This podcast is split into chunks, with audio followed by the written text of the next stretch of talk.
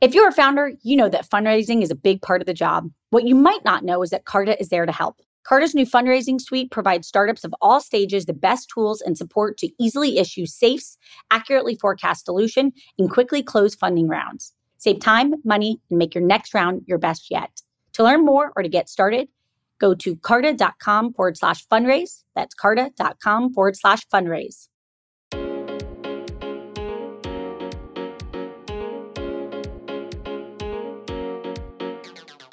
Welcome to Inc.'s The Founders Project with Alexa Von Tobel. I'm Alexa, founder of LearnVest, author of the New York Times bestselling book, Financially Fearless, the forthcoming book, Financially Forward, and most recently, founder and managing partner of Inspired Capital, a venture firm committed to investing in founders who are building our future. Each week, I love to sit down with the top entrepreneur to share their story of guts, inspiration, and drive. And this week, meet Richie Serna, co founder and CEO of Finix the fintech company at the helm of the payments infrastructure space. After graduating with honors from Harvard, he began his career as a management consultant at Booz and Companies in their financial services group. Shortly after that, he moved to San Francisco where he learned to code and joined Balanced Payments, the first payments API for marketplaces, as a software engineer. In 2015, Richie left, decided to start his own company, and began his journey with Finix. Welcome, Richie. Thank you so much for having me. I, I just wanted to share um, this is a, a, really big moment for me. I, I, for everybody who's listening, uh, I've been following you for a number of years. You were actually the very first startup founder that I've ever met. So this was back in 2009 when I was interning in New York at JP Morgan. and I remember meeting you at your office. You were three or four people. And I remember thinking, how crazy is this person who have dropped out of Harvard to start a fintech company? And now to see how far everything's gone and how all your successes it's an incredible moment. I feel like it's terry gross in fresh air right now. This is an awesome experience so um, thank you so much. I, I first of all guys i like wish that i would have grabbed richie then and given him a million dollars and been like go i'm buying your future. So yes uh, i've been really fortunate to richie for a long time. Uh, met him when i myself was just getting LearnVest off the ground. But richie i feel like with that it is perfect for you to tell everybody just first before we dive into Finix and everything around it. You have some news yourself, so do you want to start there? Yeah. Very, very excited to share that we just closed and are announcing today our $35 million Series B round, which is uh, being led by Sequoia, also being participated in by Acrew and none other than Inspired Capital. So, so excited to have you officially on board to the Finix family. I'm super excited about it. So let's just step back, Richie. Um, you're a super smart guy, and you are going after this massive payment space. Just for everybody that out there is listening, can you like explain Finix in simple, simple terms to people? Yeah, absolutely. So at its core, Finix is a uh, payments infrastructure platform. Really, what that means is that we help any software company become a payment company. And so what we've started to see, and to kind of put this in context, over the last few years is that you look at a company like Uber, Airbnb, and Shopify, or MindBody. None of these companies on their face really look like payment companies.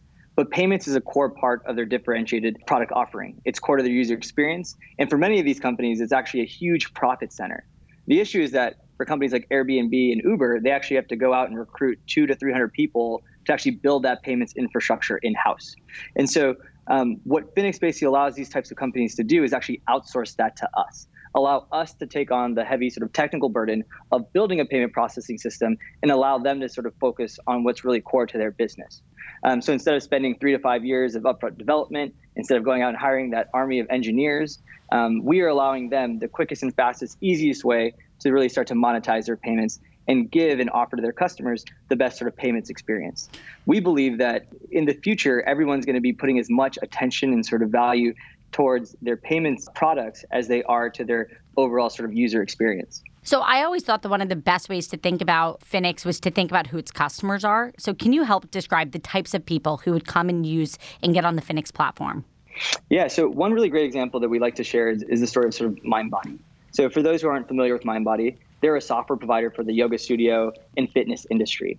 And if you think about it, every single yoga studio needs to accept payments. They need to create a website. They need to create an accounting system. They need to be able to have a sort of shopping cart experience. But most of them don't have armies of engineers either to go out and build their own sort of software platform. So instead, they go to MindBody and they provide that all in one single package. And so MindBody could theoretically monetize their software by charging $100 a month for a license, or they could take 3% of every single yoga mat and of every single yoga class.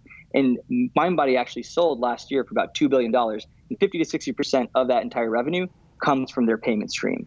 So we're helping companies like MindBody in every single vertical around the country build their own sort of payment processing system and really start to monetize their payment stream. Today in, in the world, there's about $2 trillion of revenue that goes to payment companies. We're helping to unlock that for these different software businesses. So let's quickly step back. So you are going after an incredibly complicated product to build, regulated mm-hmm. industry, highly complex back end. As you think about your own product development and trying to simplify it for your team, give us your playbook. How do you think about that? So when we think about about our product, obviously payments is incredibly complex, right? It's very esoteric you're bringing together security, accounting, compliance, um, money movements. Uh, and so, what we've really sort of uh, established early on was a culture of sort of written communication, right? We do a lot of whiteboarding, but I think the most important part of this, and something that I learned back at my previous engineering experience, is that without the history and the why of how these things operate, it's really difficult to build the best products. So we spent a ton of time during our onboarding process going through payment boot camps and really sort of explaining the history of payments. Um, and when you start to see the history of why these systems kind of came about, it really starts to make sense, right? You kind of bring sort of a method to the madness. Um, and I think that's what allows our I like that. And I think when you start to see that, you start to see, you know, the engineers can make better product decisions, right? We're really trying to empower everybody in our company to become a payment expert. So I want to go back to a little bit of your personal moment of starting Finix and when you were like, all right, I've got to go do this. So you graduate from Harvard, you're super smart, you go to management consulting, financial services, you make the leap to go to SF to, by the way, become an engineer, teach yourself coding, and then you decide to leave to go start Finix. Where did the moment come from? Like, what was the aha moment where you're like, I've got to go do this and take the risk? honestly, I, I, didn't really have a choice. Uh, the previous payment startup that I was at actually got acquired. Uh, and so once we got acquired, I had to go out and find a new job. And so I kind of led the entire migration. We were migrating all of our customers over to Stripe. And so during that period, one of our customers raised this massive fundraising round. They were a big household startup name. And I knew from the get go that they actually weren't our best customer in terms of volume that they were pumping through our system. So I looked at our database and I saw that there were actually three customers who were doing much more volume than them. It was a software provider for the vineyard industry in Napa. So if you think about it, similar to the MindBody experience, most uh, vineyards are not building their own software or their own payment systems. There's another company that was doing a, a similar play uh, in the CrossFit gym space, and another one that was providing software to tourists out in Hawaii. And so what we started to realize was that it was these sort of B2B platforms that kind of sit behind the scenes that were actually generating tons of volume and tons of revenue. And that's really where there was sort of a gap out in the market. And so as the announcement went out, we had a bunch of customers who started reaching out to us saying, Hey, we love that technology that you built at Balance. Would you come in house and build that for us? And so these things kind of started to lead sort of down this road of there's somebody who will pay us to do this. We didn't really know how big that opportunity was, but we had a hunch that there was something there. And so that's really when I connected with my co-founder Sean. And so Sean, he actually helped start one of the fastest growing groups at WorldPay, which is one of the biggest payment companies in the world. And we started to connect. And, and what he shared was that the average company took two to three years before they went live when they were bringing their payments in house. And there was just this massive technical challenge um, to actually build all this infrastructure. And we were really good at that. And so we got together and built Finix. And that's really how we came together and launched the company. I love it. So that's 2015. Talk us a little bit about your own like personal risk that you had to take and how you actually made the decision to be like, all right, it's go time, knowing that like San Francisco is expensive and standing up a company is hard. I just want to get a sense about like h- how did you literally make that leap, or were you completely comfortable being like, all right, I'm going to go do this. There's nothing else I want to do. So I, I, knew when I moved to San Francisco that I wanted to start my own company. Um, before that, I'd actually been interviewing at a bunch of venture capital firms, um, some that actually ended up investing in us, and I couldn't get a job. I kept getting rejections. I kept making it to the final rounds, and I said, why not just go out and start my own company then if they won't give me an offer? So I moved across the country and, and told everybody I was going to quit my management consulting job and learn coding. And people thought I was crazy uh, at the age of 25, making a, a, pretty big career pivot. And I think, you know, what gave me that sort of sense of confidence was, was really my parents. My parents are both Mexican immigrants. They came here undocumented. And, and I think when you put that in perspective, they were the ones taking the real risk. Everything that I was doing really wasn't that risky. It was exactly what I wanted to be doing. And it was something that made me happy. And so I think that's really what kind of pushed me down that direction. And a lot of sort of uh, of my achievements, I think, in my personality come from them. And when I think about my dad, he's a workhorse, right? Um, he's a bus driver. He's up before the crack of dawn, and he, the man's a monster. Like every single morning, you see him in his slacks. He's got his crisp white shirt, and he's ready out there to, to hit this roads. Um, and when I think to my mom, who's very much sort of the hustler in the family, I remember to get me into a better school, she camped outside of one of the schools in our neighborhood to make sure that I got into the lottery. When it came time to high school, the, the high schools in my neighborhood were actually some of the worst in all of California. So she went to the neighboring schools. She took my test scores to every single principal in the city to get them to try to accept me. Three schools all told her no, and the last one took me in. Um, and that was really transformational for me. So I think, you know, when you have parents like that, you're not really discouraged by rejection or failure. If anything, you already feel like you've, you know, you're playing with house money at this point, right? And so going out there and sort of pursuing what you want to do that's the only thing that I could think of. First of all, I'm like smiling ear to ear, Richie, because I'd heard a little bit of that story before, but I think now, again, having known you for call it about a decade, hmm. I think that there is something so true about what you just said, which is you are already so much more successful than your parents could have kind of ever dreamed for. And now you're literally just doing what you want to do. That house yeah. money. And anyways, I do think that, that those are some of the best traits of entrepreneurs where you feel actually like you are super lucky to get to do what you're doing and the challenges are par for the course. Anyways, this is one of the reasons why I feel like I know you can take the hill with Finix. I want to talk a little bit about the team that you're building. I know you're a hustler. You work your butt off, and you've gone from two people to north of 100. Can you walk everybody through just your own trajectory? How big is the team today? Where's it going? Where's it going to be by the end of the year? And I know you'll break 100 by the end of the year, so it's moving fast. Yep. Kind of where are you today and where are you headed? Yeah, so um, that's one of the, probably the coolest parts about building a company is kind of seeing that growth and seeing the, the incredible talent that you can continue to attract. Uh, when we closed our round, the Series A back in actually July, uh, we were only 18 people. As of this last month, we're now about 60 people, and the plan is to get to a little bit over 100 uh, by the end of the year. Most of that's going to be engineering, most of it's going to be product. Obviously, when you're scaling to that size and that quickly, um, there's a lot of sort of challenges in terms of growing the culture, and that's where we focus a lot of our time if you're a superstar engineer out there, apply to work for Richie because there's many, many jobs that are opening up. So, as you think about the sort of talent that you're bringing in, knowing that you already have such deep expertise in the payment space, just what's your philosophy as you keep building out the team and knowing that you have to do it quickly? Just how do you think about keeping your hands on those reins so that it doesn't get away from you? Yeah, I think we've taken a, unique approach. I think a lot of Silicon Valley companies have taken the approach of we don't want anybody with payment expertise.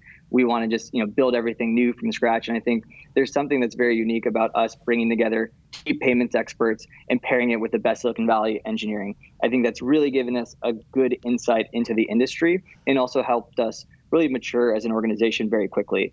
In terms about how we think about building a company, we always, always, always focus on quality over quantity right? And I think when you think about why we've been able to attract the type of talent that we have, it's because great talent attracts other great talent. The best people always want to surround themselves around people who are smart, hardworking, thoughtful, and that's something that we cherish. And so when I tell even our hiring managers about what their philosophy should be, I tell them that anybody who you hire, you should be absolutely fired up about when they give you that acceptance on that offer, right? We just hired an incredible head of people, and one of our colleagues saw me doing a little dance with no music at my desk. And he's like, What are you so happy about? I was like, We hired James. I'm so fired up. And he's like, I love that. And I think, you know, whether it's closing a deal or hiring people, you want that sort of thrill and knowing that we're building the best company possible. We just hired uh, somebody for our Inspired team and we literally celebrated. Like all of us sat there. And, yeah. and like when you know that you're like, we are going to yeah. win, that is exactly the way you're supposed to feel um, when you're adding people to your team.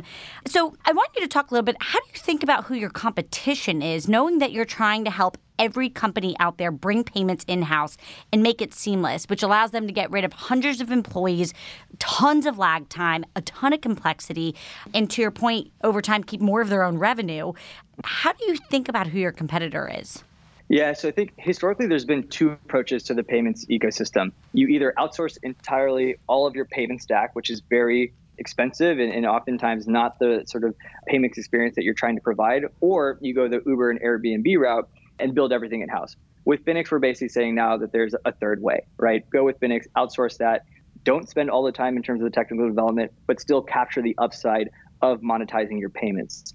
I think what we're bringing to the, the, market is very unique, right? And I think you're starting to see this across the entire fintech infrastructure, where there are now infrastructure companies that are enabling better user experiences to be embedded within software, whether it's lending products, whether it's card issuing products, whether it's bank data. And Finix is just sort of an extension of that, but just really focusing on the payment side. And, and, sort of the analogy that we always like to share is looking at AWS, right? 10, 15 years ago, you had armies of engineers who were focused entirely on managing these on premise servers and databases. It was incredibly complex and time consuming, and you just dedicated too many resources there. Then AWS came along and took all of that off. Um, that's what we see that's happening in the payments ecosystem, and that's how we view ourselves. And with that, we'll be right back after this. Alexa here. Not only do I get the opportunity to speak with all types of founders on For Starters, but I'm a repeat founder myself. We all know how vital fundraising is to a startup. Carta knows this too. That's why they had founders in mind when they created their fundraising suite, providing tools and support to take the friction out of fundraising. They save founders time and money, allowing you to focus on your goals, not the admin work needed to close a round. From simply issuing safes to quickly receiving funds, Carta Fundraising Suite helps their cap table customers raise a better fundraising round. To learn more or to get started, go to carta.com forward slash fundraise. That's carta.com forward slash fundraise. So I want you to fast forward five to 10 years, being somebody who's clearly thought so much about the payment space. What are your predictions for the payment space? It's just like, what are the things that you believe is like full truths that will happen over the next decade? Yeah, I think number one, the the next billion dollar payment companies are not going to look like Stripe and they're not going to look like Square. They're going to look like our customers, Club Essential, who provide software for the country club industry. They're going to look like MindBody, who provide software for yoga studios. They're going to look like Toast, who provide software for the restaurant industry. All these vertical specific software companies that have embedded payments as a part of their core offering and now monetizing on that. In terms of, you know, 5 years down the line, I think that 50% of all revenue from payments is going to be going to these types of software companies. And I think there's also going to be another wave of fintech unicorns. There was just a recent acquisition of Plaid uh, last week for about $5.3 billion um, by Visa. And in the Visa report, they share that there's about 49 unicorns in the fintech space that have popped up over the last five years. I think that number is going to double, right? I think there's just so much opportunity in the fintech space, and we're just in the earliest innings. So it's an incredibly exciting time to be in the space. Something that I, I don't think many people would have said even you know 10 years ago not only do i fully obviously agree with you but i will say i think we're just in the beginning of these innings of some of the infrastructure that's being put in place so that people can go and build some really exciting companies i want to just quickly talk a little bit about You've had such an easy time fundraising with so much interest. If you were going to pay it forward to everybody out there listening about building a company, what are the things that you feel like you've learned were just vital to you being super successful at your fundraise? I'm definitely happy to share some specifics that have really worked for me. But I think, you know, in terms of investors, they're really excited about the quality of the team and really sort of our, our huge ambitions and, and, really the size of, of, the market opportunity. Those are sort of the key three things that you really have to have um, if you're looking to go out and fundraise. In terms of, of running a successful process, for me, it comes down to two things it's process and it's practice right? A lot of people just go out there and they think that they can just pitch anybody randomly and they're going to be able to close around. And yeah, there's a ton of capital out there, but that's not the most efficient way to run this sort of process. It is in many ways and can be more of a, of a science than, than really an art.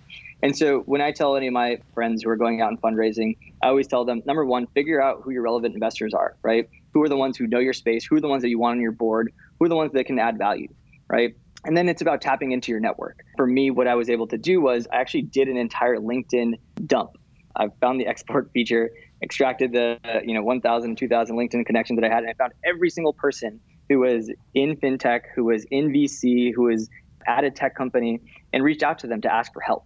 And you'd be shocked by the types of leads that you end up getting that way. And then I think the last part of that is just do your homework, right? Read every blog post before you go out and pitch a VC. Um, listen to their podcasts because they'll tell you how they view the world. And so when you can relate to people and you can relate to investors, uh, it has a much bigger impact. And to the second part, it's about practice, right? No one's good at pitching. No one just was born with sort of a great storytelling sort of capabilities. I actually, when I was doing my pitches, would sit in Lyfts, put on my AirPods, and pretend like I was on a phone call with somebody and just pitch to myself over and over. When I walked into work, I would do the pitches. When I was out with friends, I would try to explain it to them because a lot of it is just storytelling. I always tell people um, go to your five smartest friends and walk them through your pitch. And like listen to them shred it. I give them the space yeah. to tell you what they don't totally get or the questions that they have. And when you have your five smartest friends all have the same questions in common, make a slide because it's clear that it's something that's missing from your deck.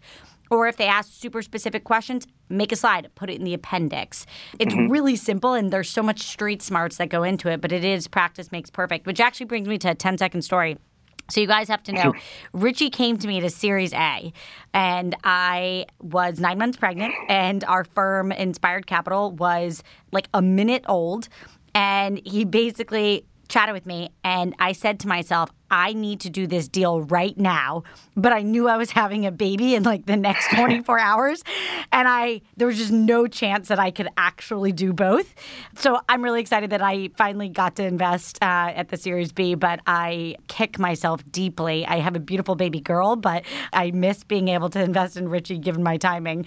Anyway, so uh, we'll keep paying it forward, Richie. The addition to that story was, I think, the week after you had your baby, you were in our office already back in action, running. I mean, no one, no one hustles harder than you. So total oh. respect. I love Richie. So let's quickly switch gears. I want to just talk a little bit about, um, you know, I, I, think we have a good sense of your mindset, but you've taken some major risks in your career personally, having gone from, you know, working in these really formalized structures, management consulting, to you then being like, screw this, I'm going to go learn to code. Help people understand just like where did that come from? What was that? What what was behind that decision? I feel like for me, if anybody ever tells me that I can't do something, that inspires me even more just to prove them wrong. Uh, and so I had a few ideas um, when I was starting off thinking about you know, doing my own company, and I, I, pitched a few of my buddies, and they're like, "Well, you can't code. You've never worked at a rocket ship startup, and your parents aren't rich, so who's going to give you money?" And so I knew I couldn't change necessarily, you know, coming from a wealthy family or having worked at a rocket ship startup, but I could learn how to code. So I moved across the country, and I actually lived in a hacker house in Soma. So it was me and like 50 other engineering nerds just learning software engineering, sort of immersing ourselves in that. And I think the other part of that is just you know the great thing about San Francisco, and it's the reason why you have this sort of concept of like open source technology, is that people want to help each other, right? It's not the same sort of a culture that uh, you kind of sometimes see in finance, where everyone wants to hoard their you know, intellectual property. Here, people want to see everybody rise, and I think that was one of the things that made it easier to jump into that world. And my first nine months at Balance, the previous payment company where I started my engineering career, I got paid three thousand dollars a month, took a massive pay cut from my consulting days, and loved every single minute of it. Uh, the person who I reported to was a 20 year old from Berkeley uh, who was a comp sci major who was just working for us, and it was awesome. Just the amount of learning that you can pick up, and so uh, I, I, you know cherish the fact that they gave me that opportunity and they gave they took a risk on me. I just love you have no ego and it's so amazing and it's one of the reasons why you're going to be so successful.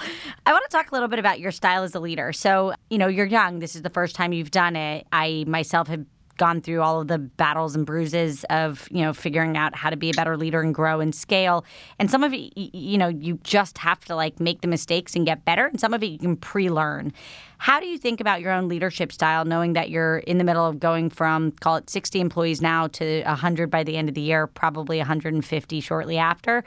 How are you thinking about leadership and getting better at it? Yeah, I would say that my leadership style has definitely evolved over the years, right? And, and it kind of transitions as you go to different stages of the company. Uh, when we first got started off, we didn't have any resources, and so I did everything it took to succeed. Um, and it really wasn't sustainable, right? You kind of you start to see burnout from yourself and the rest of the team, um, and so we knew there had to be sort of a better way. And so my leadership style sort of transition, kind of using a, a metaphor, was more of a quarterback style at, at the second stage, right, where you're kind of yelling out plays and formations and telling people what to do, but then that really didn't allow people to learn and to grow.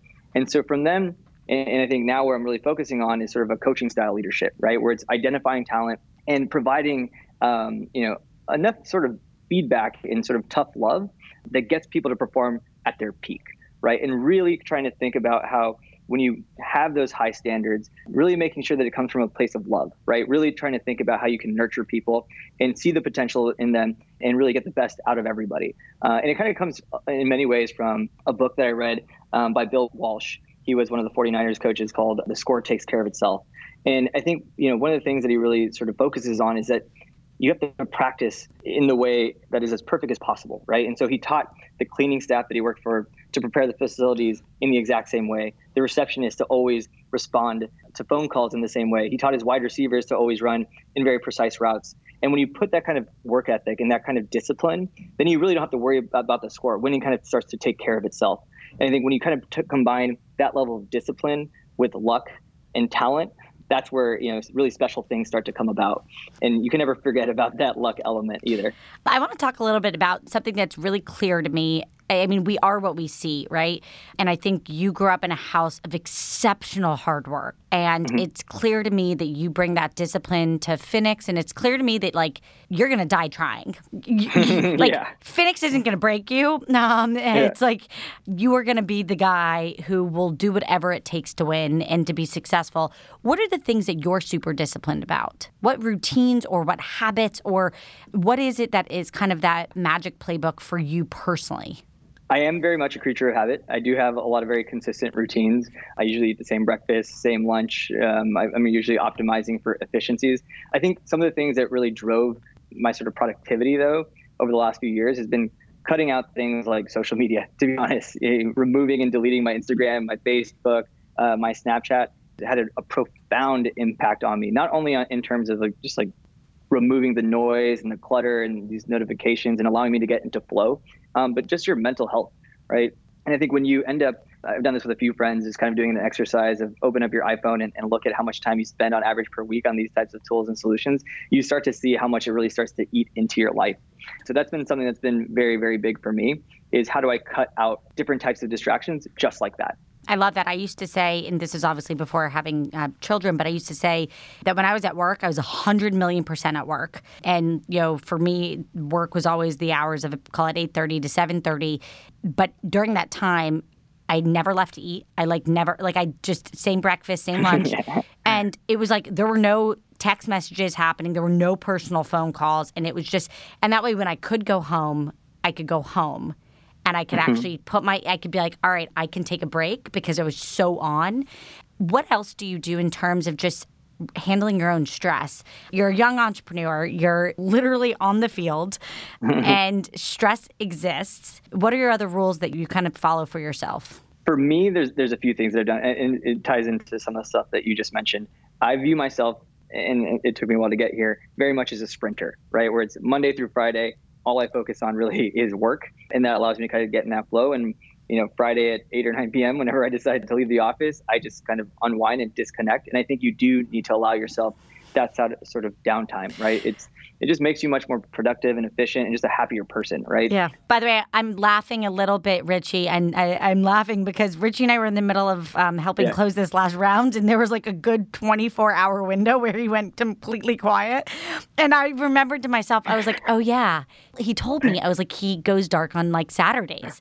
And in my head, I was like, I was like, well, then I'm going to leave him alone. I was like, let's let him get his. It was also your anniversary, but um, I was very much like, oh, and and I think it's so healthy. And I used to take Saturdays to just be totally quiet and actually like be with my family, now my husband, etc. You're it's spot on. That's exactly what happened that weekend. That said, in the world of payments, it's 24 seven. So you know, if there's any crisis or anything like that, you just have to always be on call. So I do take those moments when you can disconnect and cherish them. In terms of sort of resetting myself, I think you know what are the hobbies that you really care about. For me, uh, it's going with my girlfriend to you know music festivals. Like we're huge concert junkies. Um, we love to go and see shows. We go as much as we can on, on the weekends to go and see that. We prefer that to bars. The other thing is just working out, right? I think that's something that just kind of allows me to, to clear my mind. Uh, this is probably uh, sharing a little bit too much, but I'm a huge Soul Cycle aficionado. my girlfriend got me into that, and it's so fun. And then the other part is just being with my friends, right? Um, even though you might be tired and exhausted, I am very much an extrovert. You are so, such an extrovert. You are, yeah. are such an extrovert. so when the weekend rolls around, that's that's what I want to do: is spend my time with my friends and my family and the, the loved ones. You are such a recharger by being with other people. Even if you're tired, that is totally how you mentally recharge.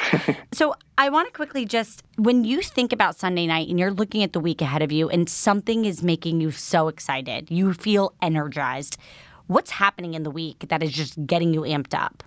When you introduced me, you mentioned my my old consulting days, and it's funny to kind of think back on that because back when I was in consulting, I had the worst case of Sunday scaries where it was like 11 or noon, and I would just look at the clock like, oh my god, now I have another five days until the next weekend kicks off. I don't have that anymore. If anything, I, you know, every single day you wake up just revved up and fired up.